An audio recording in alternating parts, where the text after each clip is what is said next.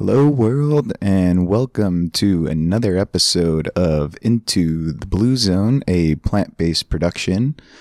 Today, this morning, I am blessed by our special guest, recent professional top 100 golf teacher in the country, Mr. Joe Plecker, and my lovely mother, Miss Simone Heyman. Guys, thanks so much for joining the show. Our pleasure. Thank you. Yeah, this is going to be a fun episode. We're sitting inside the clubhouse of Deer Creek at the Landings Club in Savannah, Georgia. And today we're going to talk a little golf, of course, as we're both teachers and coaches. And we'll talk a little bit nutrition, right? Coming off a, a Thanksgiving week. I know we all ate probably a little more than we should have, and that's totally okay. Still working it off. Yeah. So, um, Joe, you were uh, recently nominated and honored on being one of the top 100 golf teachers in America. That's so awesome. Thank you. Congratulations. Joe. Teachers, that's such a big accomplishment, I'm sure. It's uh, it's something that um, I've I've done this now. Uh, to be a golf magazine top 100 teacher in America is um, it's a great honor. It's something that uh, I never thought about getting when I started down the road of coaching. And what is great about it is that you you apply every two years, and so I was nominated uh, for uh, to be a top 100 coach and uh, rejected a few times, and not not in any way that um, was a bad thing. It was just hey, we're going to keep adding and learning and getting better. Um, and Golf Magazine has uh, they have an academic review. They're going to look at your body of work. Uh, they're going to look at who you coach, what success have you had, most importantly, and then really, um, you know, content. You know, what's your research? What are you, what are you studying? What are you sharing? And as I've gotten uh, into that community, I've learned that everyone there cares deeply about helping players, about growing the game, about sharing research, and not keeping it all under one uh, instructor, but sharing a community of it. And I think that's what makes the the magazine and the website uh, unique is that you have very active coaches who are actively researching, actively helping players, and really sharing their knowledge. And so, uh, getting a chance to be a part of that community has been a, a, a dream in my career, and something I'm very proud of. But something you have to every you have to keep contributing and, and earning. And so um, this is my my third time uh, being named to that list, and uh, there's no slowing down. You know, so we're we're doing it every day and learning and getting better, and hopefully that's that's sharing out with golfers and making people better. And did you ever aspire as a young? I'm 31. Yeah. Coaching volleyball. I started my own club volleyball team at High Point University Yeah. kind of recruited, been coaching kids, juniors, really high level kids like yourself. Have you did you ever aspire to be in this kind of club and status with your coaching when you were younger or you just loved coaching? It's a great question. So I, I there was nothing like that. You know, when I started, I like to say I started coaching full time when it was not cool. and there was not a lot around it.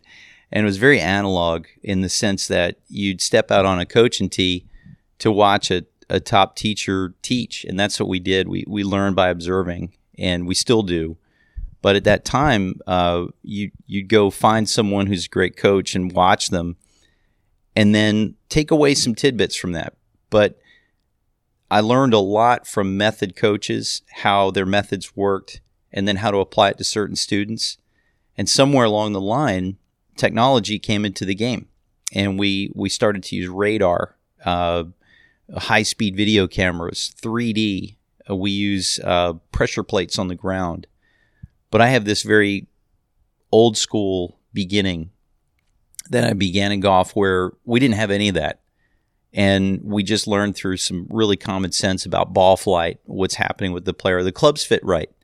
Uh, does this golfer have a shoulder injury? Um, are we hitting off of Bermuda or bent grass? Is is it windy? You know these things. So um, the idea that I have a foot in that world before pre technology, I think, was very helpful for me. and uh, we love technology. It makes things go faster, and we can assess it. But getting a better sense of communicating how the best teachers in the world related to humans was what I observed, and that's something that I I think came from pre-technology, learning how to do that, just communicate. And then it, you just showed us the awesome bay that's being built Yeah, uh, at Deer Creek. So there's six golf courses at the Landings Club. You're now the director of all of golf, and um, I'll I'll ask you a little tougher question in a little bit. What the technology that you're talking about? Elaborate a little more on what they're doing at Deer Creek that you just showed us. yeah. So so golf performance centers are standard for a lot of great golf clubs, and we have at the landing six courses, four clubhouses, a couple thousand golf members. It's huge, and we have a year-round climate, but we also have a need for advanced technology, for better coaching programs, for better club fittings. Uh, we have a lot of tournament players and also brand new golfers that want to know what to do. And by creating a controlled environment, we accelerate the learning process. And we have uh, myself as um, director of instruction. I do all the coaching programming. We're going to have additional coaches, club fitters, and uh, club repair folks here, but that needs a center. It's really hard to do that if you go out and you've got six people on a team and we don't have anything under a roof. So if it rains, we're, oh, well, it doesn't work. So every top center you go to, it has certain technology. Cameras, easy, right? Uh, cameras have evolved hugely. Your your phone is is so much better. It's unbelievable. When I started with these old VHS, you know, recorders, right, and we're, rolling tape back, and it's all grainy and fuzzy, and then we'd go to digital, and then we found okay, digital cameras weren't fast enough to see the swing, uh, and then we're talking about uh, high speed cameras, and that then our iPhones passed what cameras you could buy in the store. And so cameras then evolved to work with radar. Radar is TrackMan, uh, and that's ground to air Doppler radar. And the people that invented this to track golf balls said it was easier to track a missile than a golf ball because they kind of knew where a missile was going. so the idea is that um, we take uh, we take the radar, combine that data with uh, the the cameras that we have, and then finally we have these things called pressure plates, where you stand on the ground and synced up with the video and your radar data, we can see where you move pressure on the ground. I saw that. So force field. it's amazing, right? So we have this, and I, what I love about it is there's nothing affixed to the player or the club. You just swing, and we get all these amazing data points.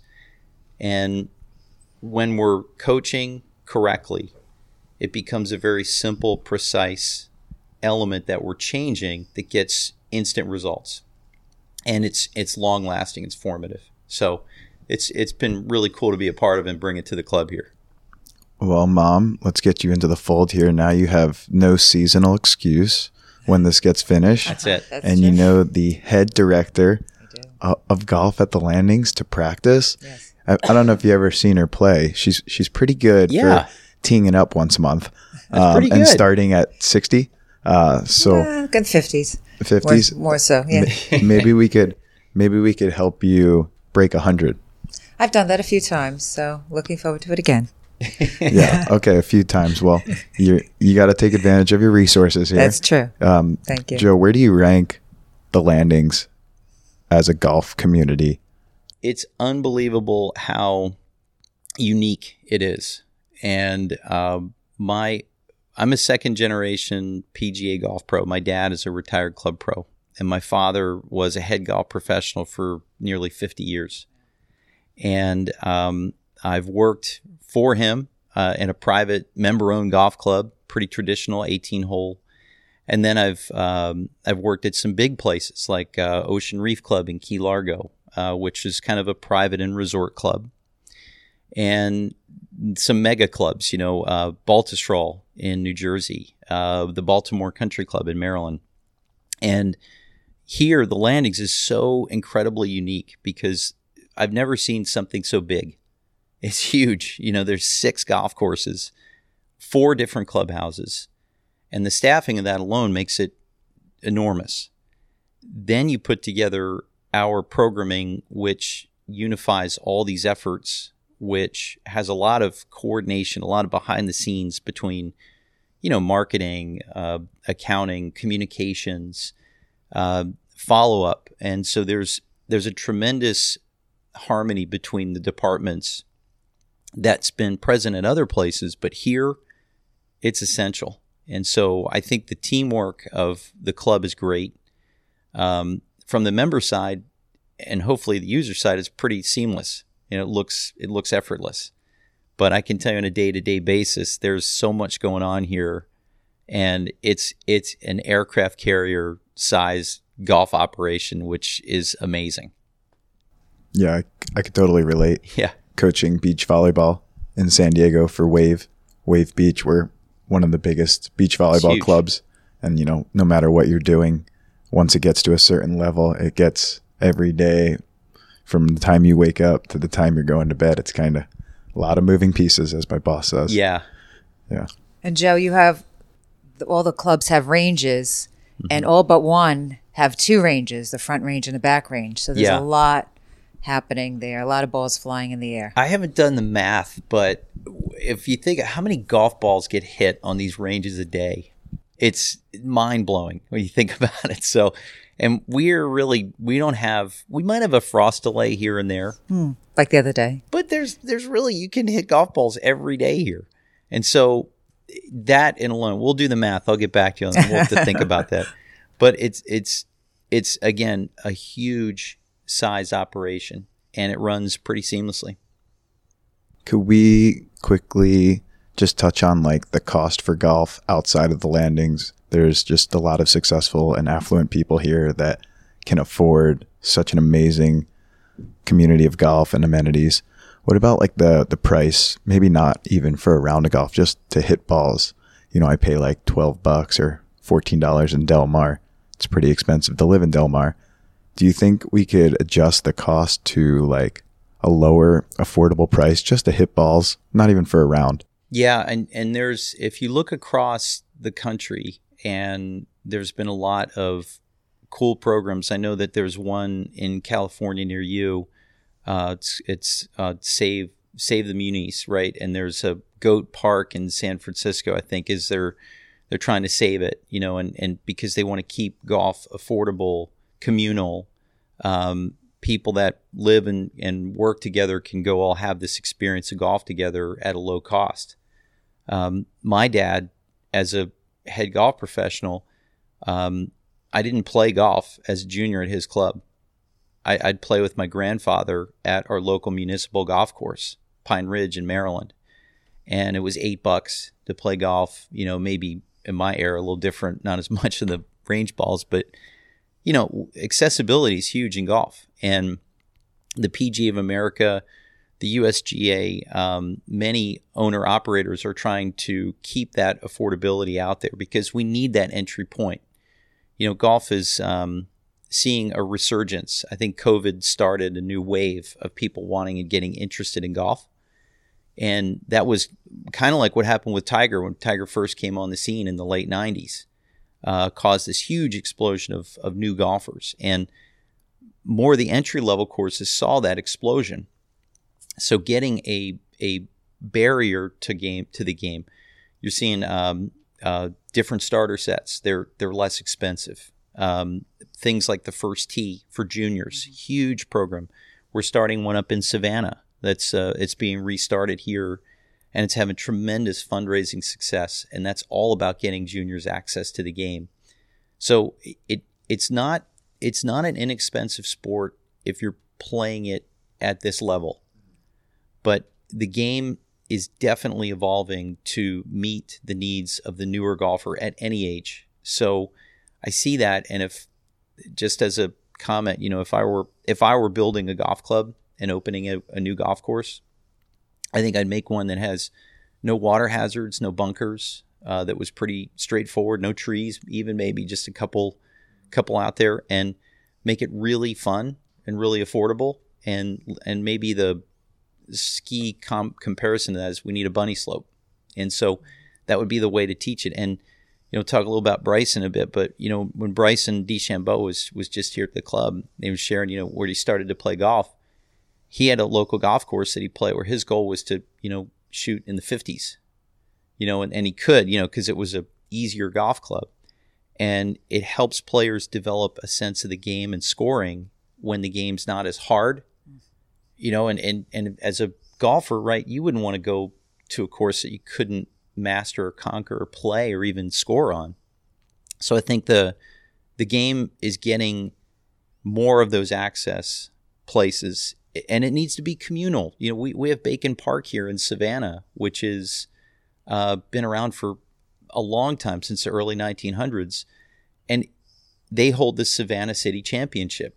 And maybe maybe it's not the greatest venue in the city, but all the best players come out and every golfer in the community comes out. And that's the most important venue for that event. And i think it's great that they bring it to that golf course and just something i've seen as a new savannah resident that i, I love. Cool. Yeah i think there's a huge resurgence in the talent and the age yeah. with golf. You you just met kyle berkshire. Yeah. Am i pronouncing that right well kyle and i kyle and i go back. I'm in maryland uh, where i came from and i was kyle's uh, junior uh, coach for a little bit. I I gave Kyle a few lessons um, when he was in high school, and Kyle at the time didn't have long hair, but he but he was uh, amazing golf swing. And Kyle worked uh, locally with uh, a coach, Bernie Najar, and Bernie's at Caves Valley Golf Club coaching there, and he was at a club called Woodholme prior to that, or Woodmont. I'm sorry, uh, Woodholme. I'm sorry, in Baltimore. Woodmont's in D.C. But Kyle, um, amazing talent, always had a great golf swing. And I think what he's done with long drive is just phenomenal for the sport. Love, love what he's doing. And he's going to try out for his tour card pretty soon, too. Yeah, I mean, I guess hitting the ball, how far? 450? What, what is he? What's his long drive? Well, it, yeah, I think he's in the 440s when he did it. And, uh, you know, we, we've seen him live and in person, and it's it's stunning that, you know, the, the swing speed, the ball speed. It's just, you know, I think his I think his record is 162 miles per hour club head speed, which is, you know, if I do the math, it's about 240 miles an hour ball speed, which is, I mean, ridiculous. It's amazing. Yeah. Yeah. That'd be cool to see him on tour. It and you know I I think it's possible because the the length of golf courses are amazing. You know I I I've been around enough and you see these major venues whether it's Oakmont or um, you know, maybe it's uh, Olympic, you know, in, in California or, or Bethpage Black in New York, you know, which is amazing. And these lengths are so unfathomably far, you know, and you look at how the prerequisite of a tour professional, a male tour professional, is really you've got to advance the ball a long way off the tee. Now, Kyle, to his advantage, well, that's boxes checked. And now I think it comes down to creativity and his shot making. You know, you've driven it 360 yards or whatever, but now we've got to hit a touch shot. And that's what makes golf uh, unique. You know, we can't all just hit every shot full. You can off the tee, but then you've got to start to to work trajectories and spins and, and hole locations and wind, uh, lie changes. So there's there's so much that goes into scoring that is different, but – you know, I I think Kyle's got an amazing chance. I really do. And I think if he's got some great, I think he has some great advice, and he's going to keep building. But he's he's one of the most dedicated golfers that I've I've ever seen. He's so completely focused and engaged in what he's doing. I wouldn't put it past him. Kind of reminds me of a real life Happy Gilmore. Truly, that'd be awesome. Well, he changed he changed the swing, didn't he? you know, we all the Happy Gilmore, the walk up, right? Mm-hmm. And Kyle, you know, rocks from foot to foot. Little Matthew Wolff, yeah, kind of rocking, dancing before he hits. You know, and and so they, I love the breaking of the establishment. What what should it look like? You know, it, it's the the again back to the era that I started in the game of golf. We were all hammered into the same mold you know you had to look the same the oh, swing yeah. had there was right the convention was shaved short hair and, and part your hair and comb, in the swing you know keep, swing keep your head down you know don't lift up you know stay back you know and and, and all these mm-hmm. these norms that were as we just took them as well i guess that's how you do it mm-hmm. and um, we're we've broken this distance barrier, and you're seeing how the ground forces, right, how we move on the ground look different. Um, the speed, the development of speed in players like uh, like Kyle and Bryson, you know, at 140 mile an hour driver speed. Um, just remarkable how these barriers keep getting pushed, and and that's changing what the professional game looks like, but also what I see on a day to day basis with regular golfers. Is it true? One of my friend's daughter, she she said, I don't really like golf. Mhm. And I said, Oh, why? She's like, Well, it stands for gentlemen only, ladies forbidden. Whoa, whoa. I, I didn't know how to combat that, so I'm gonna put this one on you real quick. Was as a as a father of a daughter, um, I and as a frontline professional in this game, that is not the game that that I see today. It is not forbidden for women at all. Matter of fact, it's one of the largest growing segments of the game. You know, the more ladies playing now than there were a decade ago, and we're actively engaging uh, ladies golf programs here here at the landings. Just set a start locally at this level. Uh, there's over 500 ladies in our ladies golf program here. It's the largest in the country. It's huge.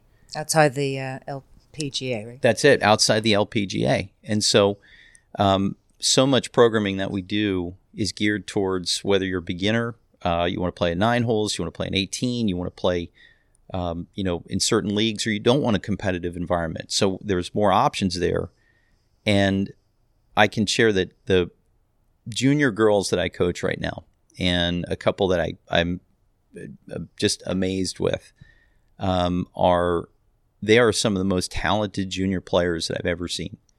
And they're inspired by uh, both male and female professional athletes. And I think that it was really cool to see in the Olympics uh, to watch Nelly Korda, you know, get a gold medal for the United States in golf, um, and and how globally how the game has exploded too.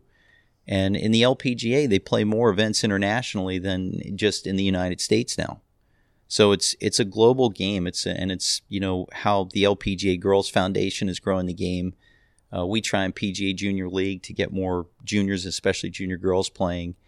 Um, it's it's absolutely that that norm. And I can think of a couple clubs in the country that are still men only, right? But that's that's their choice. They they choose to do that, and believe me, they pay for that ability. And it doesn't necessarily. I don't look at it as that's restrictive to the game because there are millions of opportunities to play golf, and I look at golf as probably the most accessible it's ever been right now in the history of the game, ever. And the origins of golf's exclusivity started back in Scotland and Ireland, where it was reserved for you were definitely paying for that access, and it was a, an elitist game. And um, you know, maybe Francis Ouimet, uh, in that great movie, The Greatest Game Ever Played, broke that barrier as you know a caddy winning the U.S. Open. You know, and uh, Sam Snead, uh, uh, no, it was uh, Gene Sarazen, you know, and all these great players that broke these like backgrounds where they came from, and you know, went on to great things. And Tiger Woods breaking a color barrier in the game, you know, and I think, um, I think Annika did a great job, you know, uh, being the first woman in the modern era. There there were others that played in PG Tour events, but Annika was um, amazing at breaking down, you know, a gender barrier in the game. So if if golf feels exclusive, look around more. you know, there's there's a lot more programming out there, and I think it's um, it might still be happening in some areas where it doesn't feel like there's those access points. But I can tell you, we're all about you know engagement, opening up the game to more people, making it accessible, especially to especially to girls and ladies. Awesome. That's good. That's good to hear. I'll have to relay it and tell her to watch. We're- come on. She's she's a she's a sassy little thirteen year old. So Tell yeah. her tell her to call me, and we'll we'll get this straightened out. All right, she just might. Cool. Uh, so well, last little golf thing, and then I want to transition more to a little bit about our nutrition because we're always focused on um, you know health and wellness, and me being an athlete and a coach, I, I want to integrate some nutrition talk. Um, what was the biggest takeaway you you learned from DeChambeau when he came? It was just last week, right? Yeah, A week and a half ago. Yeah, so uh, Bryson was here last Saturday for uh, practice, and he was visiting a friend and needed a place to practice. His tour rep said, "Hey, where do we send him?" and and came here to the landings and uh, was great to host him, have him here. That's awesome. And- that speaks volumes that he comes here. It, well, it was a great connection to make, and I, I think um, it was really really neat because just the week before, uh, we were in Pinehurst for the Golf Magazine Top 100 Teacher Summit, which is a great gathering of all the coaches. And uh, Bryson's coach, Chris Como, was in person and in a segment was on stage and had Bryson zoomed in. We had a, a big screen and was a live conversation with, with DeChambeau. And they talked a lot about, you know, getting ready for the match, maybe um, uh, what the long drive. Uh, he was recently in the World Long Drive competition, and then what's it like? You know, what what's training like? What's what's the practice regimen like? and so having that experience of watching, it was great to continue the conversation, and he could not have been more engaging or or open about it. And we uh, we had a lot of tech out. He had his foresight unit to check the radar. I had my TrackMan behind it, and we're talking about you know the warm up sequencing and how he gets to 140 miles an hour club head speed, and what type of ball flight he uses. But um, a couple takeaways. Uh, one, um, no days off. You know, always has to hit golf balls every day, and so no days off. Um, another was you know uh, the precision in the practice. You know what is the the purpose? What am I doing out here? You know, uh, sequencing up to getting speeds up to a certain point, then getting a certain type of ball flight out of it. Very purposeful. And then uh, you know what's what's next? You know, is it a workout day? Was it a heavy uh, lifting day? Is it going to be uh, changing that practice regimen a bit too? So very very orchestrated, very coordinated efforts, lots of thought into it, not just hitting a ton of shots, but just what are we working on to get ready for the next thing. With your upcoming lessons with your kids, are you going to relay some of that? Like, do you use him as an example? Oh, like I heard Shambo talk about this and no days off. And, you know, I always look to give examples to my athletes that I noticed, whether it was about guys making plays or not making plays and, and so on. Yeah, so so a lot of what each player does is um, is a very secret sauce, a very highly customized program at a certain point. And what I'd say, what's shareable about learning from Bryson and what he does is the purposeful practice, the way that we're setting an organized plan to go about it. Now, I think that you could say for distance, there are also some some well-known things about increasing backswing speed, uh, using the ground to load in and push out of. You know, we call that verticals. How to literally jump. You know, get taller when you're hitting the golf ball. How uh, things like your hand path. You know, getting your hands to extend from the ground and go faster, not only towards the ground, but then pulling away from it you know, creating some club head speed that way, um, are all things that you go, hey, this is what's all maximized. This is why we're seeing it in in Bryson. Now, when we look at a, a golfer, there you might share a story and go, hey, let's look at this, and maybe this is what you might see in Bryson that we're going to talk about in your swing. But um, there's really not any one athlete I'm going to go, let's sit down and copy this. And I've learned that, you know, from that early phase of method coaching, which was, oh, let's, you know, why don't we look like Tiger Woods? Well, let's put everybody up against Tiger. Well, he's pretty good, right? Well, huh, we, we kind of lose track after that setup, right? And maybe why is that? Well, structure dictates movement. And so when you take a guy like Bryson, who's got Bryson's structure? Who who am I ever going to cross in in my time as coach that's Bryson or Kyle Berkshire? None. And so we we love we love to as coaches, we admire what's happening in that coaching platform, the program. Now there are certain laws that are unbreakable that radar helps us see, but that each recipe to the player, I think mechanically is cool that I can I can dial in on. But uh, to a deeper context is when I say um, what's this player going through right now? Are, are they are they having success? Are they they failing? Um, are they going through something in their life that is impacting how they play? And if it's a, a junior golfer, you know, are they are they they have exams now? You know, they focus as much on golf, or they uh, or do we have a, a, tournament stretch that they're coming up to go on the road for that I have to get them ready for?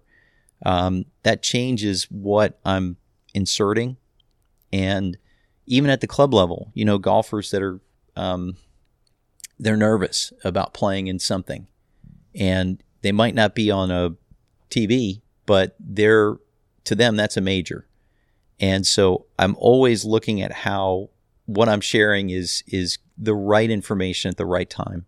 And but I love to believe me, those videos and swings of Bryson's. I go, hey, take a look. Let's see what 140 mile an hour driver looks like, and let's see what a ball flight going 390 390 yards looks like. And it's it's inspiring. I love how deep you just went there. I was looking for a little simpler answer. like, yeah, see how he works hard. Yeah. and he just went off on uh, the greatest five minute golf tangent this podcast will ever Come on. witness. So I love it. I mean, if you're watching, give a little wave. And, uh, you know, for the, the audience, future audience that's going to listen to this, you know, I hope that the golf advocates of my network listen because you just kind of, you could just tell through your passion for the love for the game. It's the heart. You just know, everything about the game, all the nuances, all the subtleties and and that's the human part you know it's it's the part that you know we we as coaches are i think the the big difference in looking at somebody's swing or technique on anything is you go okay there's the error okay well what's the fix what's the fix sequence well here it is you know that that's what i call that's the easiest part of my job and the the most difficult part is relaying that message I think, is communication and how to share what it is we're going to change, how we're going to change it, the concept of it. Then it's how am I going to train this? Is this person kinesthetic? Are they a field learner? Does visual help? Concepts? Am I going to put them on a, a different slope or lie or condition? Um, you know, and and then like you said, where are they as a person at that moment? And so knowing what to say, when to say it, is probably the most artful thing that I do. And there's a lot of coaches out there that aren't wrong. They, they, they always have the right answer, but they might bulldoze over a moment and lose that to the player. And then the golfer's frustrated and then they can't come back. And, you know, that didn't work. You know, I'm, I got worse. You know, well, wh- he was right or she was right, but maybe that moment would have been better to say, "Hey, um, what's it? What shot scares you?" Oh, I, I hate the fourth hole. You know, the, I always hit in the water. Okay, well, what trauma have you had, you know, with this club, and how am I trying to correct this trauma? You know, what strategies can I give you for the fourth hole? And it might not be hitting a pile of golf balls right on the range, but that moment that I get when a player texts or calls or sends me a message back and goes, I got it over the water on the fourth hole. It worked, right? That's when we're we're relating correctly to a human. Yeah, I think last thing, Harvey Penick's Little Red Book. Yeah. He um I want to just go off of how you say things. Yeah. He has like I think that's the book where he's very specific on what word he uses for the skill that person. Yeah. That description of the action, whether you're popping it or chipping it. So Harvey's book, uh, the Little Red Book, I love what he called it. It was full of his what he called truths. These are things that he says in the beginning. These are things that I found to be true, truths about golf. And uh, a, a great fellow top 100 teacher, Mark Steinbauer, was a young assistant and was Harvey's assistant and tell some amazing stories about Harvey's ability to relate correctly. And it's probably the genius of Harvey was he knew the words, the way, the methods, the elements on how to reach that person. And when you you know when you hear these stories about Harvey um, late in his life, Mark Steinbauer tells a great story. Uh, would uh, come to the range Harvey uh, couldn't couldn't stand or walk for very long, but he would be driven down in a golf cart. He would um, lean out of the cart, cup his hand to his ear, and, and listen for the sound of impact. He'd ask Mark where the ball went, and then he'd tell the player, "Let me see your club." He'd look at the club where the impact point was, and he'd tell the player what to do, and and the and it got better. And so his his mastery of technique was amazing, but the ability for you know the right element of what to change was an amazing thing. Now, knowing what Tom Kite, who was a student of his, needed to hear, was on the range. He he had to he wanted to hear that technical information and get better. Ben Crenshaw was always on the golf course. He never worked with them on the range. It was on the golf course. Ben, the shape the shot like this, feel this, and two amazing differences, but players that had equal success. So that thing about Harvey in that book, which is so great and still sits in the top five easily of all the best golf books ever written, is a journal. And so I I try to journal and remember these things and I look back and it's amazing. I my my book I would never publish it because I'm still learning. So I kind of look backwards and go, I can't believe I thought that or did, or that was what I focused on and maybe now as I'm getting to this point, um, I'm, I'm, reaching a epic birthday, and we can have a whole podcast on turning 50 and you know what goes in your brain. But when you you reach a point, you go, okay, technically I can see what's wrong, but relatability wise, you know, conditions of a human, you know, what that person needs to hear at that moment might be the skill that is opening up for me as I get into this point and I, I can see on a player's face. I can almost under pre-formulate what they're thinking. And the best part is when we do the least, say the least, and I see the smiles and the ah, the awareness pop up. It's pretty cool. Yeah, I totally understand. That's the that's why we coach, right? Yeah, that's that's the totally moment. That's the moment. Yeah, exactly. Yeah, you could just sense the energy. You kind of know what he's thinking. Feels so good. You just get in his head you're like, I got you. It's the best. It is. It is. I think this is a perfect parlay into kind of the nutrition, like, you know, not teaching a an old dog new new habits. You alluded to that you're turning 50 soon. Yeah. And that, you know, you're still kind of figuring out your coaching ways. I'm sure you're kind of settling into some of your philosophies that you kind of your your core yeah. of what to do and what not to do and how to do it and how to breathe, totally. all that stuff. Are you have you transitioned your your diet to more of a vegan plant based lifestyle? Yeah, and and it was um, you know a lot of different influences that that I think were like, why am I not doing this? You know, why am why am I not looking into this direction? And you know, for me, it had a lot to do with um, it was kind of a kind of a silly moment. I, I guess it was like the end of a day, and I was like, I think I ate like five animals today. like, like, you know, I had like all these different meats, and and I'm like, it wasn't bad. You know, it wasn't that. But thinking, I was like, I wonder what it would be like if I cut that down to two or one, and then okay, now I'm this close. You know, what's it like not eating meat? You know, and going in this route, and you know, for me, it it's been, um, uh, you know, definitely nature. You know, growing up around and, and nurture in my, my house, you know, that was just what we did. You know, if you're hungry, you know, bacon and eggs. Okay, next have lunch, have a ham sandwich. You know, get, what's for dinner? We're gonna have a steak. Okay, well, that's what you ate. And and my my my grandmother, God rest her, I love, love my grandmother. The, the house, it was it was meats and two sides, right? That was it every meal, and it was and that was it. But getting to now, where for me, you know, we're on our feet as coaches all day, you know, and I can't sit down and eat meals. Like I, I'm much better grazing throughout a day and, you know, fruits and nuts and, you know, salad and things that I can keep in a more consistent diet for me as a coach. It's better. And kind of modeling how to my students as well, like this is part of the deal. This is part of what we're going to do in training, getting ready. You know, if you want to go that extra step, well, what you're putting into your body has a lot with what you can produce. You know, why is why is it in a round of golf? Why is it more like a marathon than a sprint? Well, because you're out there a long time. you got to keep your focus up, but you have to burst. You have to hit a ball. You have to hit a massive drive. Then you have to relax and focus on a putt. And you got to go back and hit a drive again. And the mental output, along with walking and, and moving, puts a huge physical strain on, on what you can do in that endurance.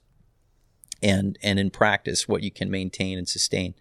So how it's changed for me was I, I'm I'm close enough to getting to this point, and I want to keep going in this direction of of kind of eliminating eating meat. And then it was for my students to go, okay, well, this is really working for me. You know, try try some of these better supplements. You know, try try snacking on something different. You know, don't you know don't eat things that are going to take away from all the hard work you're putting into your game. And and so it's trying to be a better coach, better better person for me physically, but then also trying to do some modeling for my players. Love it. I think better people, better athletes. So if we're better people and we're doing our part, we're going to be a better athlete or a better coach, and we're just going to kind of pass the torch to the kids we're teaching. And, um, you know, like you alluded to, if my kids are going to practice and then we're going to have a tournament, I want them eating the best they can eat mm-hmm. on the day of the tournament, not the complete opposite. And for many years, I saw on tournament day, they were eating the worst yeah. things possible. And I was like, this doesn't add up. So we got to kind of slowly educate and, and encourage and tell them what to eat instead of what not to eat because they don't know. The, it's, the kids don't know. The parents don't know the traditions. Yeah. Um, that we're kind of seeing that you're talking about the barriers that we're breaking through golf. I think we're breaking through through food too, and uh, it's really agree. It's really refreshing. Uh, Ma, let's get you in the mix real quick. Sure, um, Sky. Can you go over a little bit of what we um, we made and what you made for Thanksgiving? Well, for Thanksgiving, I made a neat loaf, and this is a recipe that my mother had made years ago, and it had lentils in it, and different nuts and seeds and vegetables, and and oatmeal, and it just satisfies that. Uh, we had lots of different vegetables. We had a sweet potato that had nuts and other berries in it, and uh, mashed potatoes with some vegan butter for change and some homemade cashew milk that I whipped in there. And uh, what else? Oh, the spinach pie recipe that souffle that my mother in law had made years and years ago when I converted it to organic ingredients, uh, say 20 years ago, and then just changed it up and just putting all vegan. Uh, yes, somewhat slightly processed, but compared to what? And for how many times a year that we have that, it just is, you know, a standard favorite. And homemade cranberry sauce. I mean, everything is basically homemade, and even gravy. And even a friend said, or relative said, "Oh, I really loved your gravy. Your gravy was really good." And that person ate some traditional food as well. Other people cooked it and I had nothing to do with that part of it. But we had 10 people around the table and we had five and five. And um, it was good to be at least on the even side. And a lot of times we have people come over and somebody has to bring their own food because I don't have that in my house. And that is fine. And, uh, you know, we're starting a big movement out here with Plant Strong of Skidaway Islands and appreciate you being part of that. Um, we have a panel discussion coming up next month, almost next month in uh, January going to have some professionals with that on the panel and some other people in the community so we can help educate and keep this going. I have a plant based ladies' evening at my home in a couple of weeks. Everybody bringing some other part of a dinner to get together because things are changing and we need to be the voice of change because if we don't do it, who else is going to? And this is something I'm passionate about and there's a purpose behind it and even though we may have eaten a little bit more of that food this weekend, I'm not looking to lose five pounds this coming week. It may be just one pound. And that's a big difference for a lot of people. It's a big difference for women. And as we get older, it's not easy. And we just need to keep plowing forward and keep it going and love to meet your wife bridget and and get to know her and some of the other professional wives of the guys that i know out here and um, and just keep educating and educating adults so that they can properly educate their children and prepare for them people said, "Oh, it takes time." It takes time to make anything. It takes time to cook anything. Nobody just opens a package of chicken or steak and eats it raw out of the package, okay? So let's not fool ourselves that we can't put a squash in the oven and can't put a potato in the oven and load it up with some other veggies and some vegan sauce and make it a dinner. It's just not acceptable. And I know women that don't cook, but they eat and everything has to be cooked as well. And there's a lot more available these days. You need to look, you need to hook up with us so that you can get better and healthier and not have it be the issue or not have it be the symptoms that are part of the problem in our health. I mean, we have so much in this community that takes care of our physicalness and our mental game. But what we're putting in does not make sense. It just totally contradicts that. And and, you know, there was a saying years ago, and I just saw um, Ocean Robbins. Do you know Ocean Robbins? John Robbins' son, the founder of Baskin and Robbins. Yeah, yeah they, they're plant based people now. And he said, you know, it's not, it used to be the expression, you are what you eat. And he says, well, it's not what you eat, it's what you digest. And I, and I have another expression of that, and it, it's, uh, it's not what we eat, it's what we eat that becomes a part of us. You know, used to be you are what you eat. No, what we eat becomes a part of our bodies. So do you want that Twinkie to become part of your body or do you want that apple to become a part of your body? And it just need to be um, expanded on and um, investigated and and people need to speak up more of what they want. People have spoken up in the past and I've spoken up before in how I wanted things prepared when I went to a dining restaurant. And now it's changed a little bit. It's and and it doesn't have to be so elaborate. It just has to be good. And that's what we need. It's seasoning, it's flavors and wholesome flavors. And I'm glad to have you part of this and taking the time to join us. And I know Sky has a couple other questions to ask of you as well. So, yeah, we're going to respect your time. I know you're out of here in a couple minutes. So, um, maybe last couple things here and then sure let you on to your grind of beautiful coaching on That's on the range. Um, yep. With with your nutrition change, how long, real quick, have you been? It's been whatever for, label we want to call it. Yeah, I guess for me, like um, months, you know, and and moving a lot more towards it has been, you know, um, it, has been a slower process. I wouldn't say it was a, a moment in time towards it and and for the past few months been just amazing you know? so you're just fresh on the scene. You're fresh like a kid who just got his first driver. Yeah and i and you're like just I, learning. I was out uh, by your hometown in california. I was mm-hmm. i was in carlsbad and i visited I, I, sent your mom this you know I, I, went to this great place called the veggie grill. And i was like this is awesome. This is great. They got all this great food. It's all plant-based and it was delicious. And i was like i, I texted her some pictures of the menu. I was like this is great. Why don't we have this in savannah yeah. Well, so that's true. And next time you'll go hook up with Skylar, and he'll take you to some even better places. That's too. great. Yeah. I just, yeah. I just walk and ride a mile, and there's ten spots. And, I love it. Um, I was gonna ask then, kind of, what changes have you noticed? I feel like it's a little maybe early on to really kind of see or yeah. feel like I've had my skin tighten, and you know, just changes less yeah. gunk on my teeth, like stuff you wouldn't think about from eating processed food and meats, and now you're eating cleaner. Yeah, and and I that's a great word. You know, eating cleaner you know, and so uh, for me, um, one of the things that I look at is how my work performance, you know, and and for me, it's like a sustained level of of energy and cognition, you know, so that my last person that I see has the same experience as the first person that I see,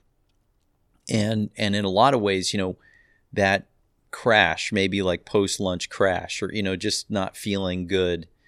Um, you know, hey, I gotta, I gotta guzzle a, another cup of coffee or get fired up, or you know, it just changed. You know, where it's like, oh, okay, there's no real energy blip in my day. Probably the most noticeable thing for me. Um, the second thing is kind of weird. I didn't like I like crave fruit like constantly. Like I love like it's like I didn't like fruit a ton before, but now I like I'm like yeah that I want to eat that stuff now. It's really different. So the and and the things that are different for me um, that that I think are the energy, what I what I actually look forward to eating right now, um, and when I find some places that have uh, some great plant based items on the menu, you know, I'm I'm psyched to try it. So it's been great. Sounds like you're getting those little energy bursts from the fruit without yeah. that kind of bad feeling in your stomach and on your feet, and you're just like, wow, Just keep going. this lesson's great. Yeah. Cool. All right, last question, then we'll let you roll. Uh, I've been asking all my guests um, in a general world, uh, what's your key to life? And it could be something simple like making the bed or waking up with the sun or morning routine or evening, whatever you got. I'll give you a second. And mom, maybe you could just one thing. And I love it. So I'm going to tell you a story. And I was flying to Florida from Baltimore, and I got um, I was Southwest. I'm on this flight, and I'm one of the last people to check in. So I've got C boarding, and we all know what C stands for. It means center, right? So you're on the center seat. So I have a I have a philosophy when I'm I'm flying center. I look for the smallest two people to sit in between. And in the early part of the flight were two elderly ladies, and and I said, "May I sit here?" And sat down. And uh, to my left was an amazing lady, um, and she said, the, "And the Wi-Fi didn't work in the plane." That's the other thing. And a lady turned to me and she said, "Well, we got to talk." And I said, "Let's talk." And he, she introduced herself. Her name was Zenta Corin. And Zenta told me a story um, about her life, and she survived the Holocaust and she talked about she lost everything and she lost her whole life. And she had escaped. She fled berlin with her then boyfriend who she married. He had since passed but she talked about her her life. And I'll, I'll, she she keyed on me about moderation. And you know we all heard, have heard this before too. Um, I'm sorry, getting a little caught up about this, but um, she she talked about um, moderation in her daily life, her diet, right? And she she said, "I I smoke." She still smoked. She said, "But I have one cigarette." She said, "It's moderation." And I couldn't argue with her. She was in her 90s. Um, you know, in what she ate, uh, in her activities, uh, but she talked about moderation in politics because she said I've seen extremism. She talked about moderation in um, activity, you know, and not overdoing one thing to another. And so I got off the flight.